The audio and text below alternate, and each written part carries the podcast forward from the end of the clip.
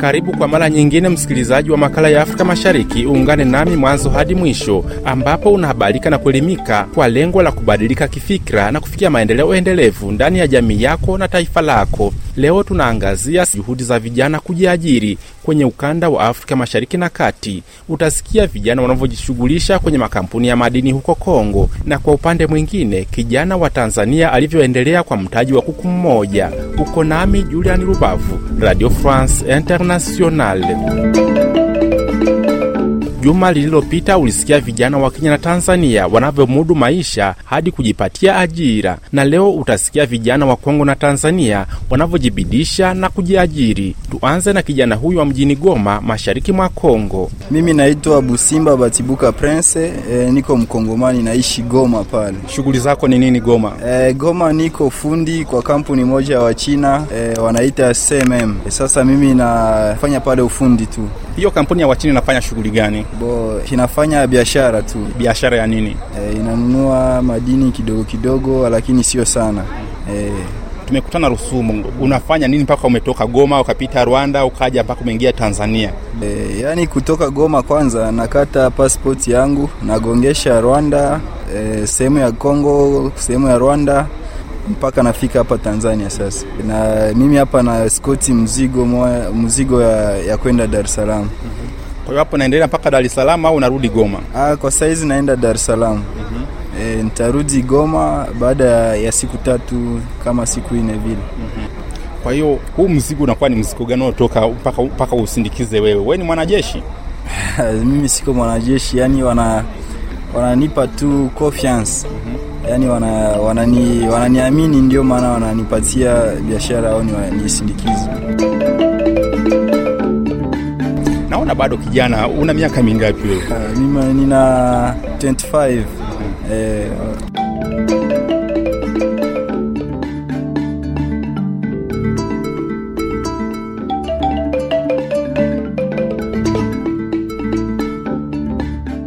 Wamekuaminije mpaka wewe una, unaweza kusindikiza eh, makontena haya kwenda Dar es Salaam mpaka yavuke? Ya wananiamini sababu siko mkorofi, siko mlevi, siko mwizi, yani natumika kazi yangu kwa kwa uhakika, kwa ukweli, kwa njia inayokuwa kwa usawa. Na mizigo mnaoipeleka mpaka uipeleke ni madini ni nini? Yani kwa sababu umesema kampuni, kampuni ya Wachina fanya inanunua madini, mnachukua bidhaa gani hapa? Haya makontena yana nini?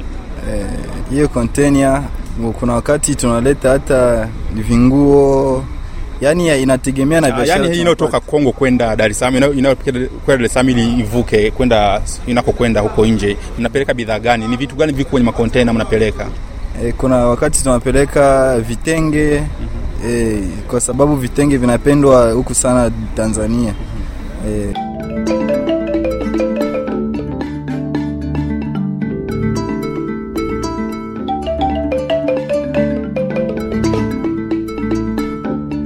lakini ninaona vitu kama mchanga mchanga hapa kwenye makontena. Si unaona hapa bwana, hapa hii, ni mchanga ya barabara hii, mm -hmm. Sio mchanga ya madini, mm -hmm. Mchanga ya barabara hii mm -hmm.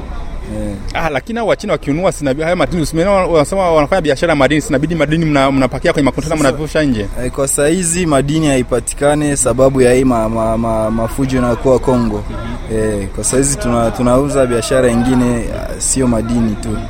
Ah, lakini na madini mlikuwa mnapitisha hapa mnavusha. Uh, zamani kwa, kwa kampuni nyingine si, si, ya Wachina wanaita kama wainge eh. Wana Wachina hapa wanafanya biashara ya vitenge kutoka Kongo kwenda Dar es Salaam au kwenda nje hiyo. E, kweli hmm? Wanafanya biashara kweli mm. Hapa naweza kupata mchina mmoja nikaongea naye ambaye mko naye hapa? Hakuna mchina yoyote mm -hmm. E, wanabaki Kongo, wengine yuko Dar es Salaam mm. e. Haya bwana, nakushukuru sana, nakutakia mafanikio mema kama kijana. Hasa vijana wengine ungeweza kuambia ni kwa sababu vijana wengi wanakaa vijiweni, sasa vijiweni wanakaa wanapiga story tu wanaongea, wewe unaweza kuambiaje vijana? Mimi napasha kushauri vijana hmm.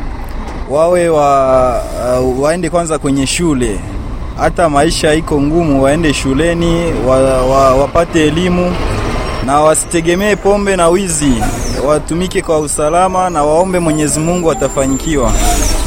Eh, asante. Okay, asante sana. Okay.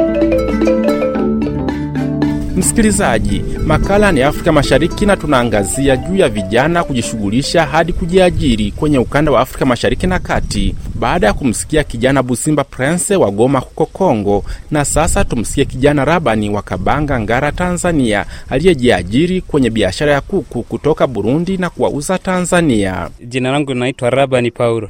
Naona una kuku na hapa ni mpakani, unawatoa Burundi unawapeleka Tanzania. Inakuwaje unatoa kuku Burundi unawapeleka Tanzania? Ninawafata Burundi kwa sababu kam, kama faranga za hera ya Burundi iko chini kwao, nikiwafata Burundi nauza, nauza hera ya Tanzania hafu na chenji Burundi. Hafu na nafaidikia kwenye kuchenji. Ah, Kwa mfano kuku mmoja Eh, unanunua faranga ngapi Burundi, alafu namuuza shilingi ngapi Tanzania? inawezekana labda nikamchukua kama kwa elfu nane mia tano na huku nikamuuza elfu tisa. Kwao, nikijumrisha nikijumlisha ile ya kuchenji na mia tano na mia tano tena ya faida nakuwa ninafaidikapo kidogo. Unapoongea kuchenji, maanake ikoje katika kuchenji inakuwaje? nikienda kule nikinunua tuseme nikinunua kama kuku ishirini nikipeleka kama laki moja au laki mbili ninaongezekewa shilingi elfu kumi kwa kuchenji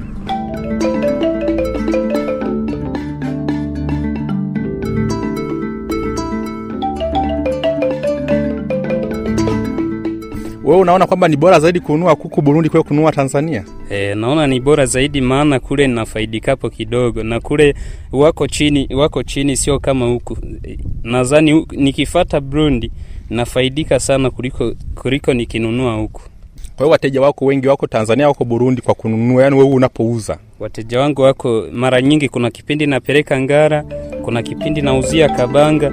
Kwa mara nyingi na wateja wangu wako, wako huku kwetu Tanzania. Una muda gani na, na, mradi huu wa kuku? Huu mradi nina miaka mitatu niko kwenye kuku. Una mafanikio gani ambayo umeshapata kutoka na kuku? Labda unatoka Burundi unapeleka Tanzania. Mafanikio nilionayo kwenye kuku, mwanzoni kabisa nilianza na kuku mmoja. Huyo kuku nilivyomuuza, nilianza kabisa kufuga kuku mmoja. Nilivyofuga, nilivyomfuga nika, akanizalia vitoto, alinizalia watoto sita. Hao watoto sita wote wakafanikiwa kukua, na walivyokuwa nika, nikaanza kuuza hivyo hivyo hadi nikafikia mtaji wa kuku kumi. Nilivyofikia mtaji wa, wa kuku kumi nikawa nauza hivyo hivyo mpaka sasa hivi nimefikia, ninaweza kununua kuku hadi hamsini. hamsini na maana unaweza kutumia mtaji wa shilingi ngapi? Ninaweza kutumia mtaji kama wa laki nne hivi.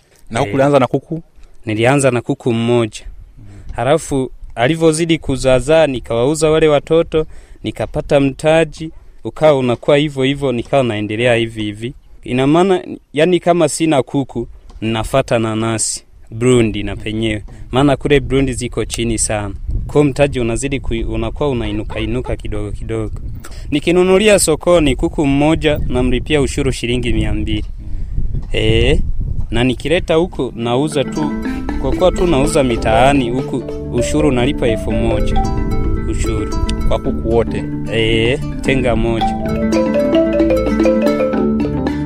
Na mafanikio unaona yakoje wewe kwa, kwa, kwa maisha yako? Yaani mafanikio mi naona ni mazuri, maana hii kazi kabisa nimeshaipenda na ndo imeshaniingia kwenye damu kabisa e. Na pengine vitu ambavyo nimeshavipata kama mafanikio, labda nimeshapata hiki, nimeshapata hiki, nimeshapata hiki, ni vitu gani kutokana na biashara yako ya kuku? Nimeshajenga nyumba ya vyumba vinne, nina mbuzi wawili, nina beskeri ko ninaendelea, ninaendelea kukuza kipaji mdogo mdogo. Una familia pengine? Hamna, sijafanikiwa kupata familia. Nakushukuru sana. Umesema bwana nani? Labda no? Mimi ninaitwa Rabani Paulo, jina linalojulikana kijiweni ni muuza kuku E, Muuza kuku. E, Rabani e, hata beskeli yangu imeandikwa Rabani Family kazi na Sara. Sawa, nashukuru. Na hapo ndo tamati ya makala ya Afrika Mashariki, ambapo tumeangazia juu ya vijana kujiajiri kwenye ukanda wa Afrika Mashariki na Kati. Shukrani kwa Busimba Prince wa Goma, Kongo, na Rabani muuza kuku wa Kabanga, Ngara, Tanzania. Ulikuwa nami Juliani Rubavu, Radio France Internationale.